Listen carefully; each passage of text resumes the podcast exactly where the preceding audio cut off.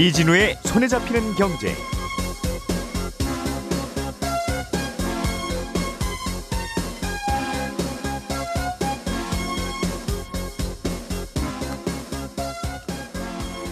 안녕하십니까 이진우입니다. 명지대학교를 운영하고 있는 학교법인 명지학원이 파산 위기라는 보도가 나왔습니다. 명지학원은 명지대뿐만 아니라 명지초등학교, 중학교, 고등학교도 함께 운영을 하고 있는데요. 만약 이렇게 학교 법인이 파산을 하게 되면 학교들은 어떻게 되는 건지 그리고 어쩌다가 파산 위기에 몰리게 된 건지 오늘은 이 얘기를 좀 자세히 들어보겠습니다. 서울시가 재개발이 어렵던 지역도 재개발을 할 수 있도록 규정을 좀 바꾼다는 소식 어제 전해드렸는데요. 어, 이런 지역에 집을 구입할 경우에 자칫하면 손해를 크게 볼 수 있는 조항도 함께 운영되고 있어서 주의가 좀 필요하겠습니다. 그래서 어제 이어서 어, 이 내용 좀 자세하게 들여다보겠습니다. 최근에 미국에서 일회용 컵 대란이 일어나고 있다는 소식도 간단하게 들어보겠습니다. 2월 11일 금요일 손에 잡히는 경제 광고 잠깐 듣고 바로 시작하겠습니다.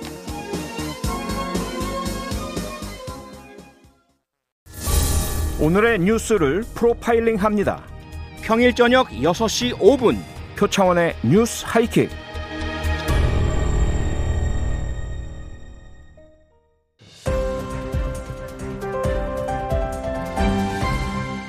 이진우의 손에 잡히는 경제. 네, 복잡하고 어려운 경제 뉴스들을 재미있게 정리해보는 유익한 시간입니다. 김현우 행복자산관리연구소장 그리고 손에 잡히는 경제 박세훈 작가 나와 계시고요. 저희가 매일 없이 정신없이 지내다 보면 이분 나오는 날짜가 바로 금요일이구나 하는 걸 또 느끼게 해주시는 금요일의 목소리 안승찬 기자도 나와 계십니다. 어서 오십시오. 네, 안녕하세요. 안 기자가 나오는 날이 그래서 저도 좋아요. 저도 좋습니다. 네, 금요일이라서. 네. 네. 오늘은 명지대학교와 명지초등학교, 명지중학교, 명지고등학교 운영하는 명지학원이 파산 위기에 처했다라는 기사가 최근에 많이 나왔어요. 네. 어떻게 된 일인지를 먼저 좀 듣고 싶습니다. 아, 이게 이 문제 발단부터 조금 말씀드리는 게 이해가 쉬우실 것 같은데 예. 명지 학원이 문제가 된 게 지난 2004년부터입니다. 그러니까 명지 학원이 그 명지 그 경기도 용인에 명지대 캠퍼스가 하나 있거든요. 예. 거기다 실버 타원을 지어서 분양을 하는 일이 생깁니다. 근데 분양 조건이 뭐였냐면 그 앞에다가 골프장을 지어서 평생 이용권을 분양받은 사람한테 주겠다. 이렇게 예. 대대적으로 광고를 해요. 예. 근데 약속했던 이 골프장 건설이 지자체 허가를 못 받으면서 무산이 되거든요. 음. 그래서 분양받았던 사람들이 이게 뭐냐 허위 광고 아니냐. 그래서 손해배상을 청구해서 승소를 합니다. 네. 그래서 명지학원이 192억 원을 이제 배상을 해야 되는 판결이 내려지는데 음. 명지학원이 10년 동안 배상을 안 해주거든요. 그러니까 음. 결국 피해자들이 어, 이 채권자, 그러니까 돈을 받아야 될 사람들이 법원에 명지학원에 대한 파산 신청을 내게 돼요. 음, 보통 돈 없다 그래서 못 주는 거고. 그렇습니다. 그러면 그럼 그럼 파산시켜라. 그렇습니다. 보통은. 내가 예. 이제 나 돈 못 갚겠습니까? 나 파산할래요. 빚청산 합시다. 이렇게 하는 게 보통인데 채권자 돈 받을 사람도 이 사람이 돈을 일부러 숨긴다거나 음. 뭐 빼돌린거나 이런 의심이 들 때 파산 신청을 대신 할 수 있거든요. 예, 예. 어, 이- 이런 경우도 그런 경우인데 음. 사실은 이 건으로만 명지 학원이 문제가 된 게 아니고 그 전부터 사실 좀 부실 문제가 있었어요. 그 결, 음. 결정타가 된 게 이제 명지 거설 부당 지원 사건인데 예. 어, 명지 하- 학원이 예전에는 재무구조가 꽤 괜찮은 이 학교 법인이었거든요. 음. 근데 외환 위기 이후에 명지 학원이 갑자기 빌딩이라든가 토지 같은 걸 막 팔아가지고 명지 건설에 무담보로 빌려주는 일이 벌어집니다. 음. 근데 당시에 명지 건설 대표이사가 명지학원 이사장하고 같은 사람이었어요. 예. 그러니까 명지 건설이 IMF로 이제 어려워지니까 학교 음. 재산을 막 팔아가지고 돈을 막 지원해줬던 건데 예. 2006년에 명지건설이 파산하게 됩니다. 음. 그러니까 명지하고도 빌려준 돈을 다 막 수천억 원을 날리게 되잖아요. 예. 그러면서 휘청이게 된 거고 여기다 실버타운 문제까지 버- 어, 터지면서 뭐 세금도 제대로 못 내는 그런 상황에 처했고 현재 명, 명지학원은 음. 빚이 한 2천억 3 2천억 대 5억 원대 빚이 있고 뭐 자본 잠식 상태. 그래서 회생 절차까지 들어간 상황인데 음. 회생이라는 게 이제 무조건 파산하는 것보다 어떻게 빚 갚을지 이제 회생 계획이라는 걸 법원이 받아서 어, 현실성이 있다. 그러면 채권자들 모아서 빚도 좀 줄여주고 요렇게 이렇게 계획을 해서 회생할 수 있도록 도와주는 그런 절차잖아요. 예. 그런데 지난 8일에 법원이 이 명지 학원의 회생 절차 중단을 결정합니다. 음. 그러니까 명지 학원이 회생 절차를 회생 계획안을 냈는데 돈 나올 것이 없다고 봤다는 예, 거예요. 현실성이 없다고 판단한 거죠. 그래서 어, 지금 그래서 이제 파산 절차로 들어가는 것 아니냐 이런 보도들이 쭉 나온 거고 네. 그렇게 되면 어, 명지 학원 밑에 있는 명지대, 명지 초중고 같은 학교들이 전부 폐교될 수 있거든요. 여기 지금 다니는 학생들이 한 3만 명이 넘는데 예. 학교가 갑자기 문을 닫게 되는 거니까 뭐 파장이 좀 만만치는 않을 것 같습니다. 음. 어떻게 해요 그러면?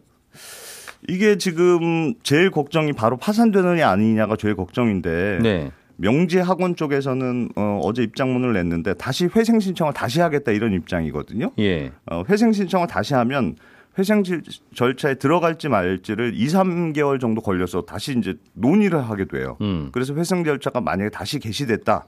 그러면 또 회생 계획을 받아서 그거 검토하는 데만 한 1년 뭐 이상 걸리기 때문에 예. 어, 명지학원에서 회생 신청을 하면 오늘 내일 당장 이렇게 파산하고 그래서 학교가 문 닫는 일은 벌어지진 않을 건 같은데 문제는 과연 획기적인 회생 계획안을 낼 수 있느냐 이거 결국은 폐교로 가는 거 아니냐 이런 회의적인 시각이 나오는 이유가 그러게요. 올해 당장 폐교는 아니라고 하면 초등학교 6학년, 네 중학교 3학년, 고등학교 3학년은 아이고 나는 다행이다 싶지만 네. 어, 작년에 작년에 입학한 분들은 어떻게 해요? 어. 그러니까 이게 문제가 이게 쉽지가 않은 게 회생 계획안이 지금 아주 공개는 안 됐습니다. 알려진 내용이 대충 두 가지예요. 돈을 어떻게 갖겠느냐. 예. 하나는 지금 명지 대학이 있고 명지 전문대가 있거든요. 네. 그 두 개를 합친다는 거예요.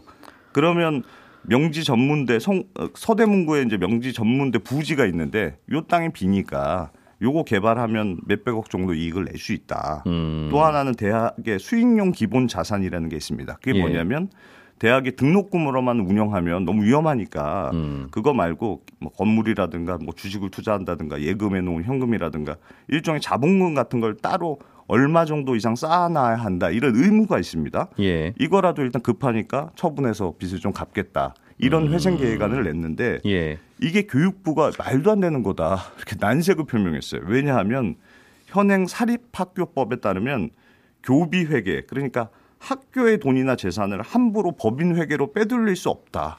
이렇게 음. 엄격하게 구별이 구분이 돼 있습니다. 예. 그러니까 지금 만약에 빚을 지고 한 주체가 명지대학이다. 그러면 예. 자기네 땅 팔아서 빚 갚는 거 별로 문제가 안 되는데 음. 지금 이건 명지학원이니까 학교 법인의 문제잖아요.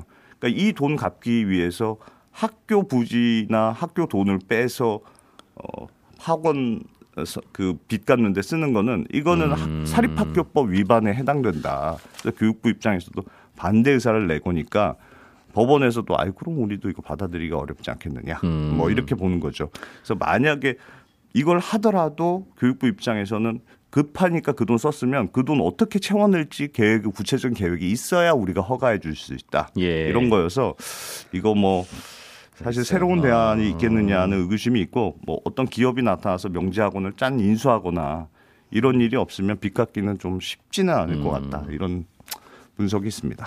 회사는 말씀하신 대로 한 회사가 그냥 같이 다 운영하면 되는데 음. 지금 학교법인이라는 건 명지학원이라고 하는 별도의 학교 재단이 있고 네, 그렇습니다. 여기는 뭐 이런저런 재산이 있을 수 있으니까 이제 학교를 설립해서 운영하겠다고 신청해서 학교 재단이 됐을 거고 예. 여기 재산 중에 일부를 명지대학교 등 학교에다가 한번 넣어놓으면 네. 그 돈은 학교 운영하는 데나 쓰는 거지 네. 원래 그 재단이 다시 좀 어려워졌어요 다시 좀 돌려주세요 그거 안 되죠. 잠깐 좀 뺏어 씁시다 네. 이게 안 된다는 거죠 그렇죠. 지금도 파산 신청을 채권자들이 한 이유도 음. 학교는 등록금 받아서 운영이 되는데 예. 법인은 돈 없다고 계속 빚을 안 갚으니까 음. 도저히 못 참겠다 하고 파산 신청을 내는 거예요. 예. 그러면 다 없어지니까 비청산을 할 수 있지 않겠느냐. 음, 그런 것인데 예. 학교 법인 이 갖고 있는 재산과 학교에 있는 재산을 네. 서로 이렇게 엄격하게 구별해 놓은 이유가 네. 원래 돈 좀 있는 재단이 학교를 운영하겠습니다라고 해서 학교에다 돈을 넣으면 여기에는 이제 나라 돈도 들어가고 또 여러 가지 세금도 면제해주고 하니까 이제 국가의 공공재산이 돼버리는 건데 그렇죠. 다시 원래 돈 냈던 분이 어려워졌다고 해서 다시 공공재산에서 내 원래 제가 돈 낸 거잖아요 하면서 빼가면 그렇죠. 그러면 그돈 그동안 나라에서 지원한 거나 무슨 세금 혜택 준 거나 이런 거 그럼 맞아요. 계속 왼쪽 네. 주머니에 있는 거 자, 자기 주머니처럼 갖다 쓰냐? 아, 이런 그렇습니다. 취지 때문에 막는 거죠. 네, 이거 함부로 빼가면 이게 사학, 사학 비리로 이어지니까 음. 굉장히 엄격하게 돼 있거든요. 네. 그래서 지금 문제가 되는 건데 음, 좀뭐 학교 이 명지 학원과 관련된 분들은 고민이 많으실 것 같습니다. 그렇군요. 네, 이거는 그러면 이렇게 파산하고 학교가 없어질 수도 있는 것이고 네. 알겠습니다. 학교의 직원들은 어떻게 됩니까? 이게 지금 학생들이 문제인데 만약에 폐교 절차를 밟게 된다 그러면 초중고 학생들은 인근 학교로 전학 배정이 돼요. 어 그래서 뭐 그나, 그나마 근데 지금 더 문제가 명지대 명지 전문대 재학생들인데 특별 편입이라는 게 일단 추진은 됩니다. 예. 학교가 폐교되면 어때 다른 그 근처에 있는 폐교됐을 때 인근에 있는 비슷한 학과로 편입할 수 있는 기회를 주는 게 이제 특별 편입인데 네. 어, 뭐, 물론 뭐, 당장 학교 문 안 닫고 신입생도 안, 안 받고 있는 재학생들 졸업할 때까지 폐교를 좀 유예하는 조치도 있긴 있습니다만 내가 졸업했는데 그 학교가 사라지는 거니까 예. 그거보다는 일반적으로는 어, 편입을 조금 선호하게는 되는데 명지대 경우는 인근에 좋은 학교들이 많거든요. 뭐 연세대도 있고 이화여대, 서강대, 홍익대 등등등의 학교들이 있으니까 이런 학교로 특별 편입이 이론적으로는 가능하고 네. 교육부에서도 그걸 막 이렇게 가이드 해주려고 해요. 근데 누구는 A대로 편입하고 누구는 B대로 편입하고 하는 것도 어떻게 할 거냐 하다가 고민이고 그렇습니다. 그 A대 B대에서 그럼 받아줄 거냐 줘야 A대 하는 의무가 있는 겁니까? 의무는 없어요. 그러니까 교육부에서 권고는 하는데 음. 의무는 없어서 나는 우리 학교랑은 학력 격차가 많이 나서 우리는 안 받겠습니다. 아, 할 첫, 수도 있고. 첫 케이스인가 보군요. 이런 고민. 예전에 지방에도 이런 경우들이 있었어요. 예. 그래서 특별 편입하는데 학교 입장에서 나쁜 건 없는 게 정원 외로 특별 편입을 받으니까 등록금을 더 벌 수 있잖아요. 받는 학교는 좋은데 예, 받는 건 좋은데 이제 기존에 있던 재학생들이 쟤랑 나랑은 다른데 왜 편입하느냐 이렇게 반대할 수 있거든요. 음. 예. 실제로 편입을 받았는데 막 학교에서 이제 반대 시위하고 이런 경우도 꽤 있었습니다. 음. 어, 그래서 조금 문제가 생길 수는 있는데 그래서 지방 학교들은 특별 편입이 되더라도 예. 아, 실제로 그냥 자퇴하는 경우도 꽤 많더라고요. 음. 아, 그래서 이건 아, 뭐 여러 가지 문제를 좀 낫지 않을까 싶고 직원들은 초중고 선생님들은 그래도 인근 국공립 학교로 특별 채용은 될 수 있는데 예. 음. 대학교 교직원들은 그런 조항이 없어서 문 닫으면 대량 실직 사태는 벌어질 수도 야, 있습니다. 이것도 이것도 이제 사립학교 교직원이라서 예. 다른 사립학교에서 받아주라고 하는 것도 우습고 음. 다- 그렇다고 다른 공립학교로 받아주면 그 선생님들 때문에 새로운 교사 채용이 또 안 될 거 아니겠습니까? 야, 이게 고용보험 가입 대상도 아니어서 음, 실직에 놓여도 별다른 실업급여나 이런 것도 받을 수가 아 없고. 지금 쓴 분도 예. 예. 야, 이게 명지하고는 말씀하신 대로 이런저런 사건이 있어서 이렇게 됐지만 많은 대학들이 이제 학생 수가 모자라면 그냥 이런 식으로 문제가 되지 않겠어요? 등록금 수입이 없어졌습니다 이러면서. 그러니까 이 보통은 이 예전에 이런 경우가 생기면 기업들이 인수하는 경우들이 종종 있었는데 예. 계속 학교 학생 수가 지금 줄어드는 추세여서 음. 과연 명지학원을 어디서 나타나서 짠하고 인수할 수 있겠느냐 예. 그런 고민들이 있- 있어요. 다행히 서울에 있는 학교들은 땅들이 야 네. 저 학교 밀고 그냥 아파트 지으면 뭐 돈이 엄청나게 나오는 땅이라서 충분히 돈은 나올 텐데 오늘 말씀하셨던 그 문제 예, 그 땅이 학교 학교 법인 땅이 아니다. 네. 이거는 사실상 국가 땅이 된 것이다. 학교에서만 써야 되니까 학교로만 써야 되는 그렇죠. 거라서 예. 그것도 안 되고 그게 허용되기 시작하면 그동안 학교 법인 만들어서 학교 지었던 분들은 굉장히 좋아지는 건데 음. 그것도 말이 안 되고 고민거리네요. 음. 알겠습니다. 김현우 소장님이 준비해 오신 소식 좀 들어보죠. 네. 어, 어제 서울시가 모아타운 후보지 공모 얘기를 했었어요. 네. 이게 소규모 재개발도 가능하게 해드리겠습니다. 네. 그래서 주택 개발이 좀 빨라질 것 같기는 한데 네. 또 반대로 요 집 한 한 열 집만 모아서 다시 아파트 한 동 짓는 일이 벌어지면 네. 그 주변 전체 재개발은 이제 안 되는 안 거니까 새 예. 아파트 하나가 알박기 해버린 그런 상황이 돼버려서 맞습니다. 그거 괜찮은가 하는 걱정도 같이 했었던 그런 뉴스인데 예. 문제는 그런 동네에 서 그럼 집을 사면 아파트를 받을 수 있거나 네. 꼭 그렇게 되는 것도 아니고 조심해야 될 문제가 있다면서요. 그렇습니다. 요거 같은 경우에는 이제 뭐 권리 산정 기준이라고 하는데 기존에 쭉 살고 계시던 분들이 여기가 그렇게 어, 정비 구역으로 지정이 되면서 예. 새롭게 아파트가 들어서면 입주권이란 걸 받잖아요. 음. 그런데 예, 투기 세력이나 이런 것들을 막기 위해서 그러니까 요걸 편법으로 이용을 하자면 집이 하나인데 혹은 뭐 하나로 되어 있는 다가구 주택인데 이걸 여러 개로 쪼개 가지고 입주권을 여러 개 받으려고 하는 그런 행위들이 나타날 수 있으니 이걸 막기 위해서 어떤 날짜를 정해 놓고 그 전까지는 요런 행위를 해도 되는데 네. 그 날짜 이후에 요런 행위를 하게 되면 그냥 입주권 하나로 본다 하는 것들이 있거든요. 그게 이제 권리 산정 기준일인데 아, 요번에 모아타운 같은 경우에는 지금 공모를 받고 있잖아요. 지자체별로. 어디 하실 분 손드세요. 라고 해서 선정이 4월 중에 발표가 될 예정입니다. 예. 근데 권리 선정 기준이 그 발표가 된 다음 날 이니까 음. 지금은 그쪽에 있는 주택을 구매를 하셔도 문제는 없다. 현재 상태에서는 4월 예. 발표가 나기 전에 예. 그리고 4월 발표가 난 이후라도 기존에 지어진 주택을 구매하는 거는 문제가 없습니다. 지분이 쪼개진 게 아니라면. 예. 그런데 주의하셔야 될 건 그런 지역에 지금 신축 빌라가 지어지고 있는 곳들이 있을 거 아니에요. 예. 이 신축 빌라가 지어지는데 발표일 전까지 완공이 되고 이걸 등기할 수 있다면 문제가 없는데 음. 발표일 다음에 완공이 돼가지고 그 이후에 준공을 하게 저 등기를 하게 되면 이거는 현금 청산 대상입니다. 그러니까 아, 이런 모아타운이 될 법한 후보지에 혹시나 신축 빌라가 지어지고 있다라고 한다면 예. 4월을 기준으로 그 전에 지어질 수 있느냐 없느냐를 잘 판단을 해보셔가지고 음. 그 이후에 지어질 것 같다면 안 들어가시는 게 안전하고 네. 예, 그 전에 지어질 것 같다면 그래도 조금 안심하셔도 되는.